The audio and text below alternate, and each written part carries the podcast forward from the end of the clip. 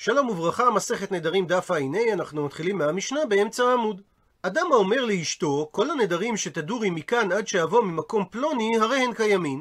הדין שהוא לא אמר כלום. אבל אם אמר לה, הרי הן מופרין, יש בדבר מחלוקת תנאים. רבי אליעזר אמר שהנדר מופר, וחכמים אומרים שהנדר אינו מופר. הוא מסביר הר"ן, שדברי הבעל מתייחסים למאותה שעה שאצא מכאן ועד שאבוא ממקום פלוני. ולכן נקטה המשנה בדווקא את הלשון מכאן, ולא אמרה המשנה מיום זה. לפי שאין דעתו של הבעל, אלא מהיום שיצא מכאן, ולכן הוא לא מפר לה מעכשיו, מפני שייתכן שבעודו אצלה היא תדור נדרים שהוא ירצה בקיומן. ואם אמר לה הרי הם קיימין, הדין שלא אמר כלום, גם לדעת רבי אליעזר, שדווקא לעניין הפרה אמר רבי אליעזר, שדברי הבעל מועילים והנדרים יהיו מופרים, משום הקל וחומר שמובא במשנה, שאמר רבי אליעזר, אם הפר נדרים שבאו לכלל איסור, אז לא יפר נדרים שלא באו לכלל איסור. שאם התורה נתנה לבעל כוח להפר את נדרי אשתו שכבר חלו, אז כל שכן שהוא יכול להפר נדרים שעדיין לא באו לכלל האיסור, שהרי עדיין אין בהם ממשות. אבל גם רבי אליעזר מודה שלא ניתן לקיים נדרים עתידיים, שהרי אז הקל וחומר פועל בצורה הפוכה, שהרי קל יותר לקיים נדרים שכבר באו לכלל איסור, מאשר לקיים נדרים שעדיין לא חלו. אמרו לו חכמים לרבי אליעזר, שהם לא מקבלים את הקל וחומר, שהרי הוא אומר בפסוק, אישה יקימנו ואישה יפרנו. ומהסמיכות בין הקיום לבין ההפרה של הנדר, לומדים חכמים שעת שבא לכלל הקם, הוא בא לכלל הפר, ואם הוא לא בא לכלל הקם, הוא לא בא לכלל הפר. זאת אומרת, נדרים שחלו, שאותם הבעל יכול לקיים, אותם הוא גם יכול להפר, אבל נדרים שלא חלו, והם לא באו לכלל הקם שהבעל לא יכול לקיים אותם, נדרים כאלו לא ניתן להפר. והקישה התורה בין הקמה להפרה כנגד הקל וחומר שאמר רבי אליעזר. ואומרת הגמרא, אי בעיה להו, נשאלה להם השאלה הבאה, האם לרבי אליעזר, שאמר שהבעל יכול להפר את נדרי אשתו עוד לפני שהיא אמרה אותם, האם נדרי האישה קודם מי חלחלין, ורק לאחר כך ובטלין, או דילמה או אולי נדרי האישה לא חלין כלל. זאת אומרת, כיצד חלה בפועל הפרת הנדרים של הבעל. האם כאשר האישה תידור הנדר חל, ואז הוא בטל לאלתר משום הפרת הבעל, או אולי נדר האישה לא חל בכלל, כי הפרת הבעל מועילה שלא יחול על האישה שום נדר. ומבררת הגמרא למי נפקא מינה. מה ההבדל המעשי בין האופן הראשון לאופן השני?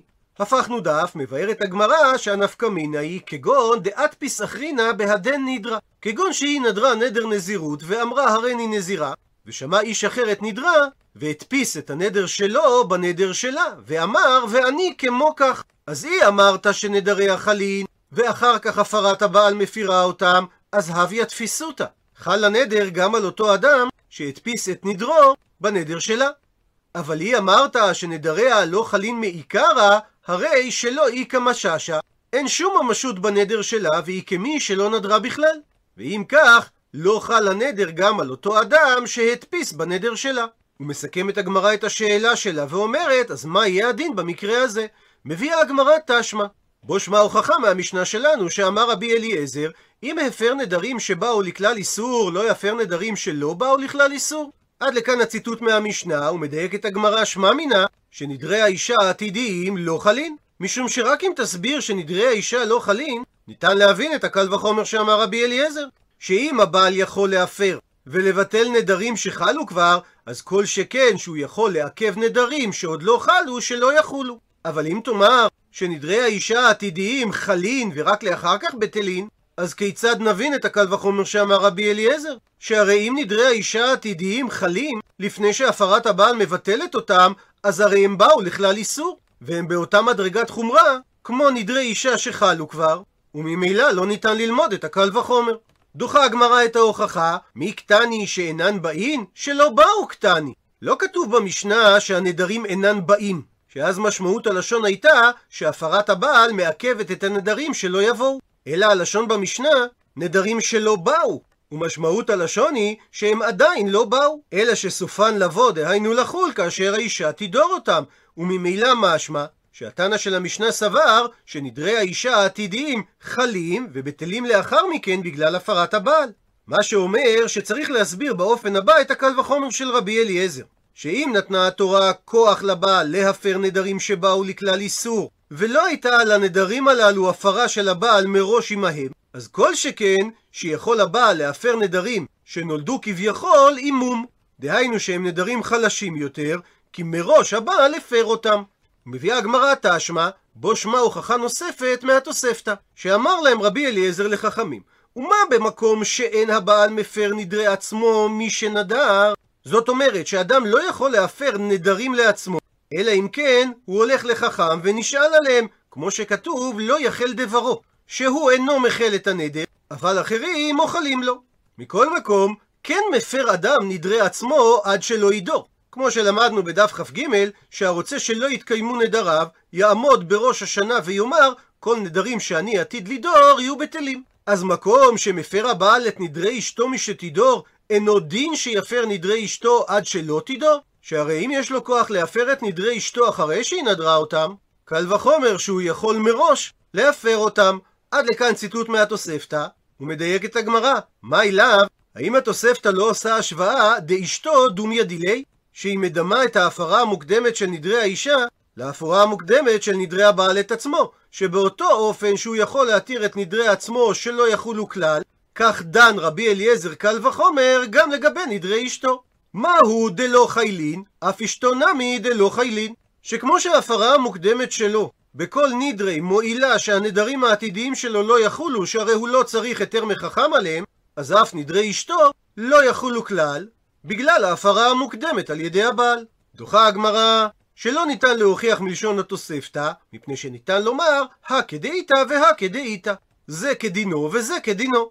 שלמרות שרבי אליעזר למד קל וחומר מנדרי עצמו לנדרי אשתו, הוא לא מדמה דמיון גמור בין שני המקרים, כי ניתן לומר שנדרי הבעל אכן לא חלים כלל, אבל נדרי האישה חלים ורק אחר כך מתבטלים על ידי הפרת הבעל. וגם אם נסביר באופן הזה, מובן לימוד הקל וחומר של רבי אליעזר. ושואל הר"ן, וקשה בעיניי, מדוע שלא נלמד בקל וחומר שלא יחולו נדרי אשתו כלל כשם שאין חלים נדרי עצמו?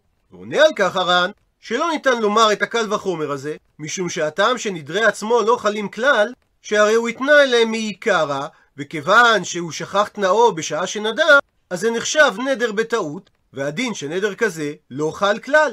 מה שאין כן בנדרי אשתו, שהנדר שלה הוא לא נדר בטעות. הוא ממשיך הר"ן שלמרות ההבדל היסודי הזה בין נדרי הבעל עצמו לבין נדרי אשתו, עדיין ניתן לומר את הקל וחומר של רבי אליעזר, שאדם מפר את נדרי אשתו לאחר שיחולו. שלמרות שאדם לא יכול להתיר את נדרי עצמו לאחר שהוא נדר אותם, הוא כן יכול להגדיר את נדרי עצמו כטעות אם הוא יבטל את הנדרים לפני שידור אותם. אז כל שכן, שאם נתנה התורה כוח לבעל להפר את נדרי אשתו לאחר שהיא נדרה אותם, אז ודאי שהוא יכול להפר את נדריה לפני שהיא נודרת אותם, שכאשר היא תידור אותם, הם יהיו חלין ובטלים באופן מיידי. עד לכאן דף ע"ה, למעוניינים בהרחבה, הזכיר הר"ן את הגמרא בדף כ"ג לגבי אדם הרוצה שלא יתקיימו נדריו, יעמוד בראש השנה ויאמר כל נדרים שאני עתיד לדור יהיו בטלים. ובילקוט הפרסומים של מדינת ישראל יש את רשימת השמות מאת ועדת השמות הממשלתית, וכך כתוב לגבי השם של המושב נתיב הגדוד. זה מושב של תנועת המושבים בבקעה, שהכינוי הארעי שלו היה פצאל ג', ושם היישוב ניתן כשם סמלי לזכר הגדודים העבריים שחנו באזור במלחמת העולם הראשונה. וכך מופיע בחוברת מבט ועוד מבט על ארץ ישראל. ב-12 בספטמבר 1918 נמצא גדוד קלעי המלך ה-39 המכונה השני ליהודה בדרכו מירושלים ליריחו. הרופא הגדודי, דוקטור סלמן, כתב לאשתו התקדמנו כהוגן וירדנו בהתמדה. היום נמצא המחנה שלנו באחד המקומות היפים ביותר שראיתי מעודי. אבל הוא מת לגמרי, אין בו יצור חי או דבר ירוק כלשהו. ראיתי פרח לוף קטן, סימן החיים היחיד. אפילו החלזונות מתים כולם. חם מאוד. השמש שורפת את הכל. הגבעות לא רגילות. הגבעות הן במערב עם האכסניה הגרמנית והכנסייה הרוסית על הר הזיתים, ומשם הן משתפלות בהתמדה. במקום בו אנו נמצאים הן פראיות יותר, וזרמי החורף חרצו בהם דגמים גליים מוזרים. לא חשבתי מימיי שתיתכן שממה שכזאת. ציפור דרור תמות כאן מרעב. האומנם הייתה ארץ זאת זבת חלב ודבש אי פעם? בלילה שעבר התחלנו לצעוד בשלוש לפנות בוקר. הגענו לכאן בשבע בבוקר, ויכולתי לנוח יפה עד אחת בצהריים. הלילה נצא באחת וחצי אחר חצות, ונגיע לתחנתנו הבאה בסביבות שש בבוקר. בגלל החום הכרחי לצעוד בלילה, או מוקדם מאוד בבוקר. במכתב הבא כתב סלמן, הגענו למישור הגדול של יריחו ב-13 בספטמבר. קצין המטה הורה לגדוד שלנו לקדם את הפלוגות במדורג, כדי ליצור ענן אבק גדול, אשר יטעה את הטורקי שרואה אותנו מהרי מואב באשר לגודל כוחנו. כאן חנינו עד לערב ה-15 בספטמבר, הוא ערב יום כיפור, בו קיבלנו פקודה להתקדם לחזית. חיילי גדוד קלעי המלך ה-39 יזכרו את ערב כל נדרי 1918 ימים רבים. הדרך שהייתה נתונה תחת אש נמשכה לרגלי הגבעות, והרגליים שקעו באפר עד לקרסוליים. צעדנו בשקט. הטור הגדודי הארוך נראה כרוח רפאים כשהועיד פניו אל השביל הלבן מואר הירח. צעדיהם העמומים של החיילים הבוססים באפר כמעט ולא נשמעו. מפעם לפעם לחש האחד לחברו כאילו חשש מקולו שלו. ציפייה עמוסת תמורה הייתה באוויר. אין ספק שיום הכיפורים לא נחוג מעולם בצורה כזאת. מפעם לפעם נשמעו צליליה הענוגים של מנגינת כל נדרי מקבוצה זו או אחרת. בהמשכנו לצעוד, חלפה בי שוב ושוב המחשבה. עם מיוחד, גדוד מיוחד ויום מיוחד עד מאוד להתחיל בו את השירות הפעיל.